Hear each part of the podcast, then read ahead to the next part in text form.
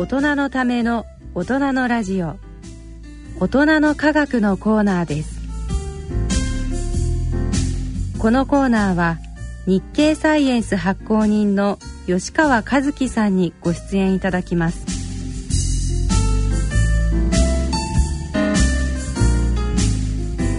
ご機嫌いかがでしょうか。慶應義塾大学4年鈴田春奈です。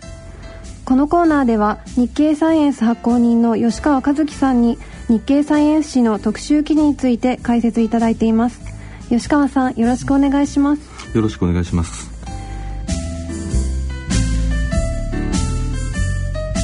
さて、7月25日発売の日経サイエンス9月号の特集記事は超越感覚ということですが、今回の特集記事について解説いただけますか。はい、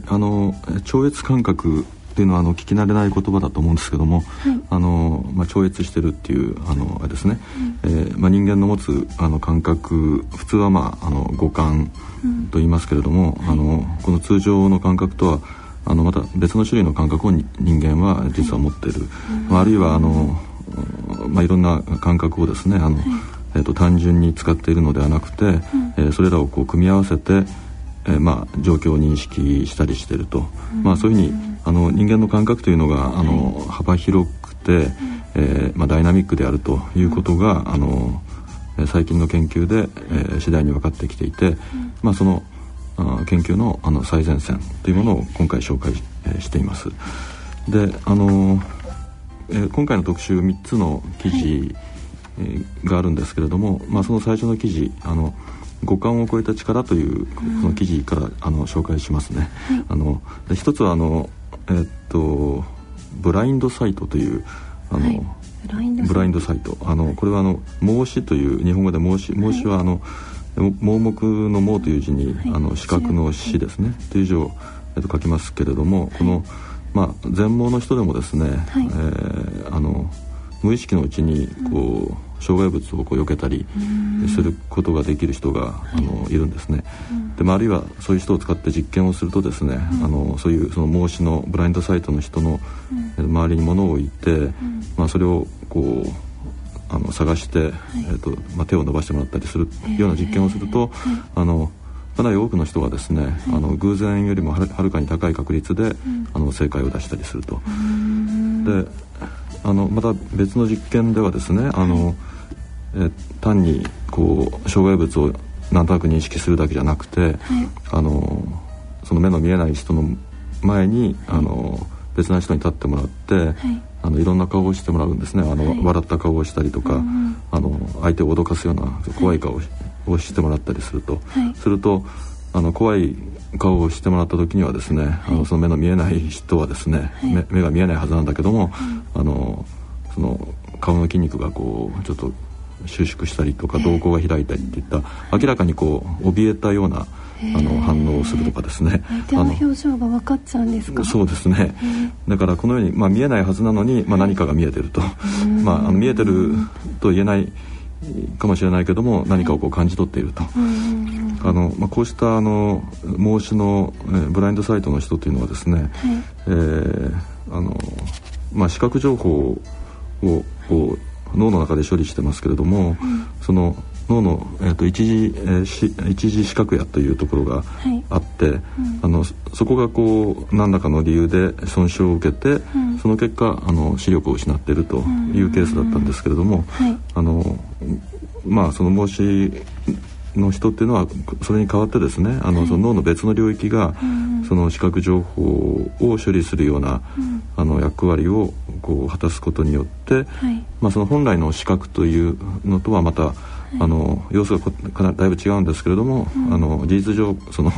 視覚に変わるようなことを、脳の別の部分でや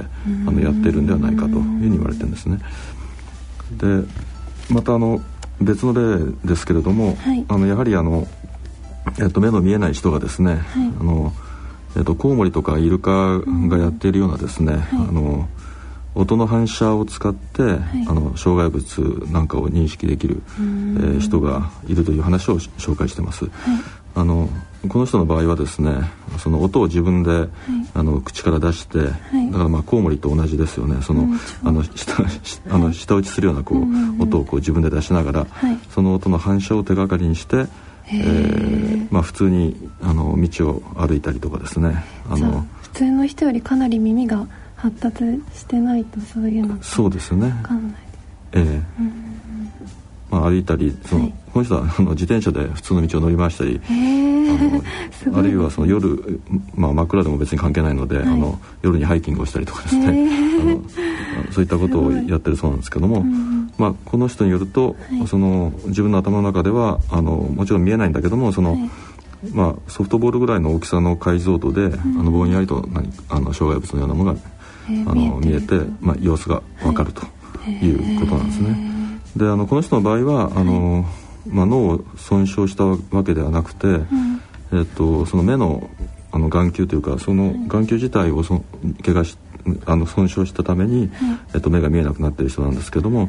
面白いのは、まあ、この人の、その脳の働きを調べてみると、はい、その音の反射を利用して、その情報処理をしている脳の部分というのが、まあ、視覚やというかもともとその視覚情報を、処理するところで、はい、そういう音の処理をしているということなんですね。だから、まあ、その脳の部分というのはその、はい、まあ、空間的なその状況をこう、はい、計算してこう処理することに使われると言われているんですけれども、まあ、音を使った場合でもですね、はい、そういった働きをする、脳の部分が、まあ、使われることによって、はい、実際こう目で見ているのと同じような、ことをやっているということらしいんですね。それで、まあ、そういった話を紹介してます。それで、はい、もう一つ、まあ、3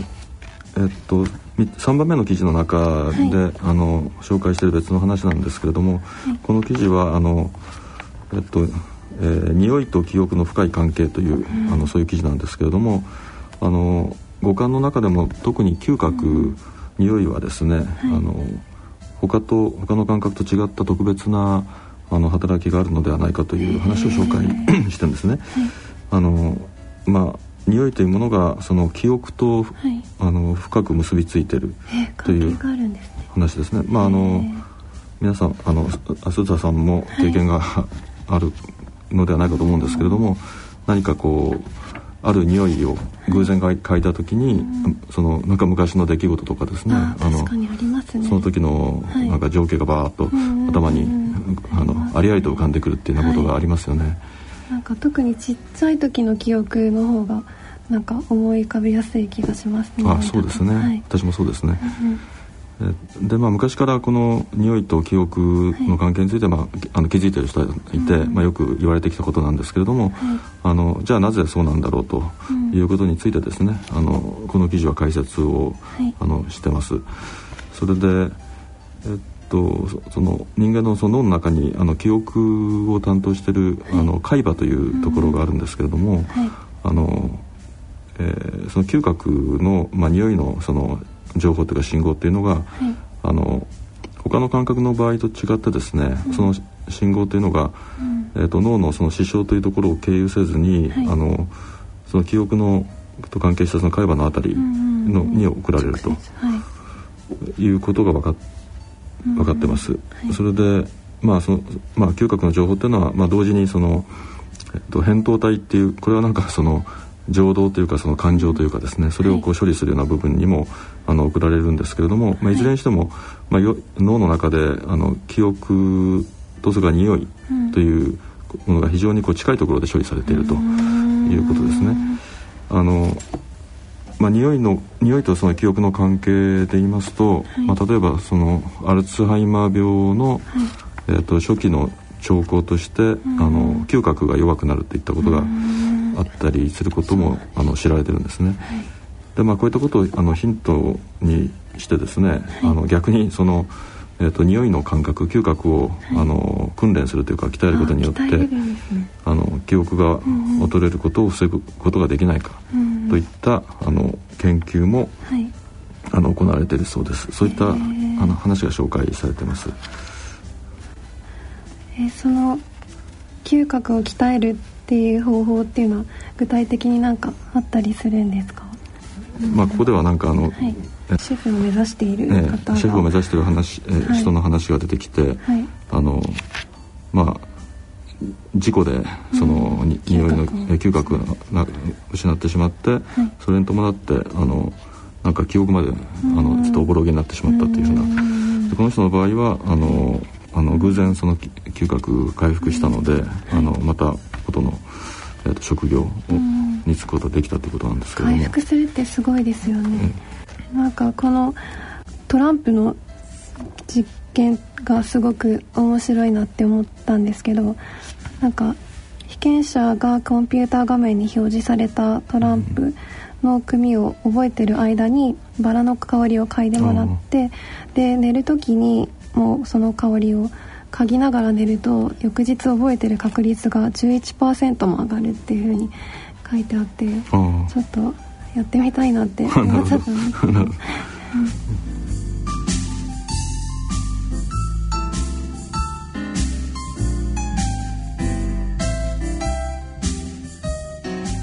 他にも面白そうな記事がたくさんありますね。とこの50、100、150年後の世界っていうのはどういう記事なんでしょうか？はい、これは、2番目の特集なんですけれども、はい、まあ、時々雑誌なんかでよくやる未来予測、はい、まあ、未来の社会の予測ですね、うん、これから、はい、50年100年150年後の、まあ、科学技術はどうなっているだろうかという、まあ、思考実験といいますかですね、そういったものを、まとめてます。それで、まあ、例えばその将来、大絶滅、生物の大絶滅が起きるのかどうかとかですね、はい、今すでに大絶滅に向けて進んでいるという、はい、話が実際あるんですけども、はい、そういったものが実際どうなるのかという話、まあ、あるいはコンピューターっていうのがこの150年後どうなってるのかとかですね、あるいは核兵器の話、その核兵器がその廃絶されるというシナリオが、まあ、どういうふうに実際には描くことができるのであろうかとか、まああるいはですね、まあ、今はその家庭で自動車を使ってますけれども、はい、例えば空を飛ぶ車みたいなものがもうすでにいろいろとメディアを賑わしたりしてますけれども、はい、実際そういったものがいつ頃登場してくるのかといった話ですね、まあ、あるいは、まあ、人類の一部がその別の惑星にこう移住するとかですね、はい、そういったふうになるとしたら、はい、こういうシナリオになるのではないかといった、はい、まあまあ、大胆ですけれども、はい、それなりに科学的に裏付けのある話をですね、はい、まあ、特集という形で、はい、紹介しています。すごい面白そうですね、詳しくはぜひご家庭で読んでみてください。あと、政府が狙うあなたの DNA という記事がありますが、これはどういった内容なんでしょうか？これは基本的に、まあ、アメリカの、記事なんですけれども、はい、まあ、犯罪捜査で、まあ、かつてはもちろん指紋を取ったりそれを手がかりに捜査をしていたという、はい、でそれが最近その、DNA それに変わるというかそれに加えて DNA を取ることによって、はい、捜査をすると、はい、本人照合をするというふうなことがどんどん広がっているわけですけれども、はい、まあ、それによってですねいろんなその副作用があるんではないかということを、はい、そうですね、だから、はい、端的に言えばその DNA というものを取ることによって、はい、まあ、市民の自由といいますかですね、まあ、プライバシーに関することですけれども、それが、対して非常に悪い影響があるのではないかということを、懸念している、これ、ニューヨーク大学の法律の先生ですけれども、はい、そういったことを、まあ、問題提起しているようなそういう話ですね。この先生が言ってるのは、はい、指紋と DNA とは全然、違う。あ、違うんですね。もちろん同じ、犯罪捜査の道具にはなりますけども全然違うと、はい、指紋の場合には一人一人もちろん違うわけですけれども、はい、DNA の場合には、例えば親子とか、はい、親戚とかね、かなり似てるわけですよね、うん、ですからなんていうか犯人ではない、はい、そういう親戚とかそのあたりまで非常にこう網を広げることによって、はい、捜査がしやすくなるということはもちろんあるんだけども、うん、逆にその全く犯罪とは何の関係もない広い範囲の人が、はい、その DNA を調べられることによって、はい、もちろん一番ひどいケースの場合にはもちろん犯罪者と間違えられるというのもあるんですけれども、うん、そうならないにしてもですね、はい、かなりその容疑者として扱われるとかですね、いうふうなちょっとこうそういう意味 で自由が脅かされるという弊害が DNA 捜査の場合には非常に大きいということに警鐘を鳴らしている話ですね。まあ、日本でもこういったことは、はい、もちろん進んでますので、はい、そういう意味でも非常に、関心がある話ではないかと思います。ありがとうございます。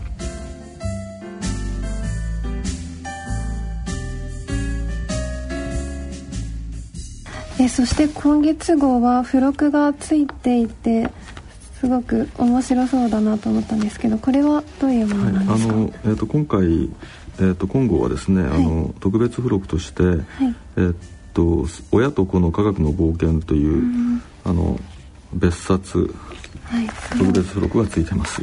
これは夏休みの、科学に関するイベント情報であるとか、はい、夏休みのお子さんの宿題とか工作とかですね、それのこうヒントになるような読み物とかですね、はい、あるいは、科学の、ブックガイドとかですね、そういったものがを載せてます。お子さんと一緒に遊びに行ったりとかですね、はい、宿題のお手伝いをしたりするときに役に立つと思いますので、ぜひ参考にしていただければと思います。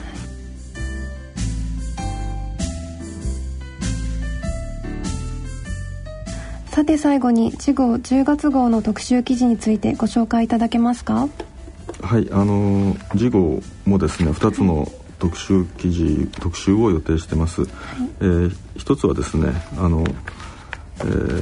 大絶滅と再生という過去の生物の大絶滅、大量絶滅の謎を解く話ですね。過去、地球では5回ぐらい、はい、大量絶滅 大絶滅と言われるものが、はい、起きてるんですけれども、はい、その中で最大の絶滅となった2億5000万年前ぐらいの、はい、その古生代と中生代の間ですね、はいはい、その時に生物の 90% 以上の種が、うん、絶滅するという、最大の絶滅イベントが起きてるんですけども、はい、その理由についてですね最近有力になっている新しい説を、はい、紹介します。からもう一つの特集は再生医療です。iPS 細胞を使った再生医療が最近話題になってますけれども、はい、それ以外にもですね例えば最近よく聞く3D プリンターというのがありますよね。はい、そういう 3D プリンターの技術を使って、はい、立体的な人間の臓器を作ってしまうとかですね、はい、そういう再生医療の世界で今何が、はい、起ころうとしているのかといった話をたっぷりと紹介、したいと思ってます。ありがとうございます。日経サイエンス10月号は8月24日発売となります。また次回のこのコーナーの放送は9月21日となります。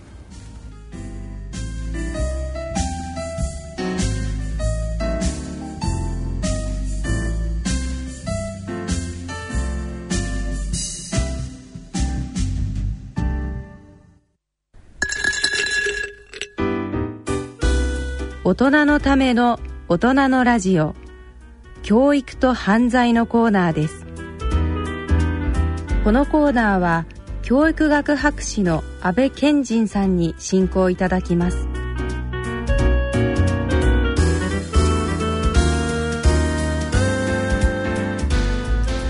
皆さんこんにちは。元気にしていらっしゃいますか？国際科と社会病理を研究しております教育学博士の安倍賢人です。今回はね、私がこの春ですね、アメリカを訪れてきたんですけども、でその中で、3名ですね日頃やり取りしている、手紙でやり取りしている、受刑者に会ってきたので、その時のね様子なんかをちょっと話してみたいなと思っています。で、そのうちの一人はですね、ご存知の方結構少ないんですけどね、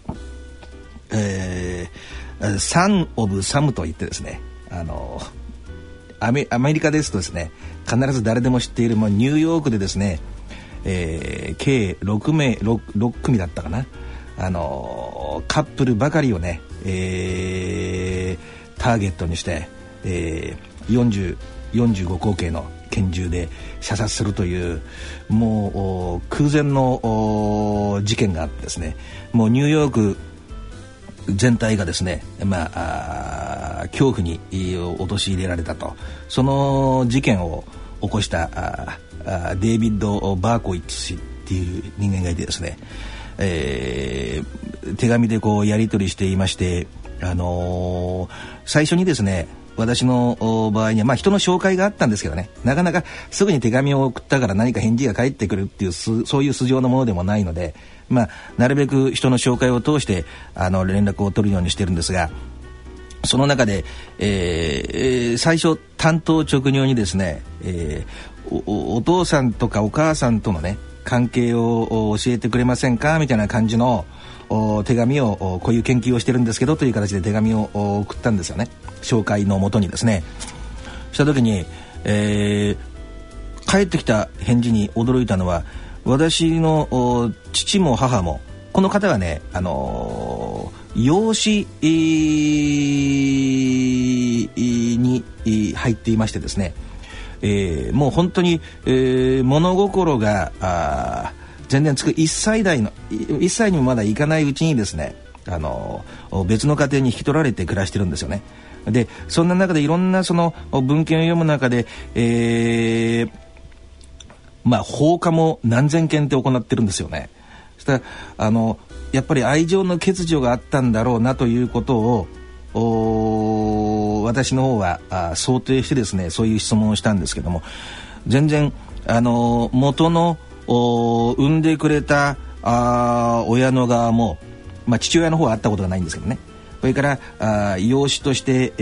引き取ってくれた親ともものすごく仲が良くて一切問題はないというふうな返事が返ってきたんですよね。で、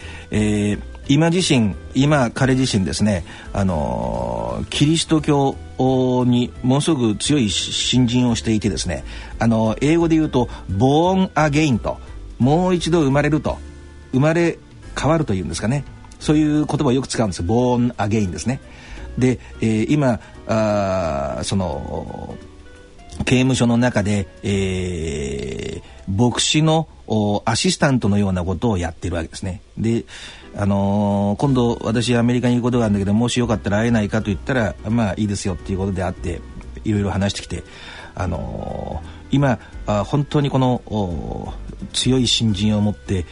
毎日に喜びを感じてると。で、それ自身はいいことなんですがね、私が思ったのは、本当に微妙ななんて言いますか、特徴を逃さないようにっていう気持ちを絶えず維持しながら話をしてるんですけども、した時にね、私が大学の教員をしているということを話したら、じゃあ私と会うことをね、その学生たちにも話してあるのかということをものすごくこだわるわけ。そういうところをね、よく考えてみると、やっぱり小さい時に愛情に飢えていた、そういう養子家庭にあった時に、同意従であれね、時にその放火を何千件と犯してしまったのと同じような心理が今でも彼の心の中にあるんだろうと、注目を浴びたいっていうね。ですから、それを埋めるためのものとしてキリスト教っていうのが非常にうまく彼の心の中に入り込んでいったんだろうなと。だから新しく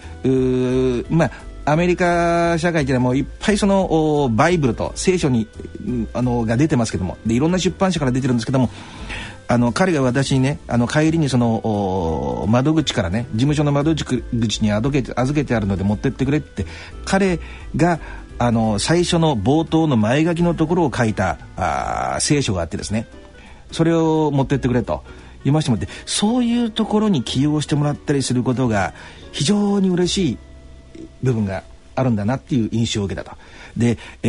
興味深いんですけど、ずっとこう話しながら喉のとこですね、ちょうどだから耳の下あたりのところからずっとケロイド状になってる傷があるんですよね。で、私はもう長年の研究から刑務所の中でですね、有名な囚人っていうのはもうターゲットに、必ずターゲットにされるんですよね。特に幼児に手をかけた人間とかレイプ犯とかですね、あとそういう有名な人間を自分が殺害したりすることによってものすごい名前が売れるわけですよね。したところからそうなんだろうなと思ってるんですけど、私はずっとそのことについて触れなかったんですけども、1時間が全部で3時間ぐらい話してきたんですよね。1時間半ぐらい経った頃だったかな、もう話も打ち解けた時に、いや実は気づいたと思うけどこの傷なんだけどと、刑務所に入ったばっかり2年目かなんかの時に全然知らない人間が来てね、それでカミソリでこうずーっとえぐられてると、たまたま動脈が切れなかったから大丈夫だったんだけどっていう話をしてくれてね、本当にもうやけどの後のような太いミミズバレがですね、あったのを未だになんか覚えていますという感じなんですけどね。それから3名やってきたんですが、急いで話す必要もないので、あともう1名ですね、その最初の1件目のデイビッド・バーコイッツ氏はサランコレクショナルファシリティというニューヨークなんですけど、その後次にオハイオ州に飛んでですね、前に何度か話しましたが、病院の用務員をしていて、正確な数はわからないんですけども最低70名を殺害して、しまった、ニックネームがエンジェル・オブ・デスと、死の天使というふうなねニックネームがついてるドナルド・ハービー氏という、ずっとやっぱりこれも人の紹介を通して手紙でやり取りしてなんですが、彼の場合もですね、私驚いたのは刑務所ものすごく厳しいですから、面会に行く人のもうちゃんとなんて言いますか、レーダーを通ってですね、危ないもの持ってないかとか、必ずそう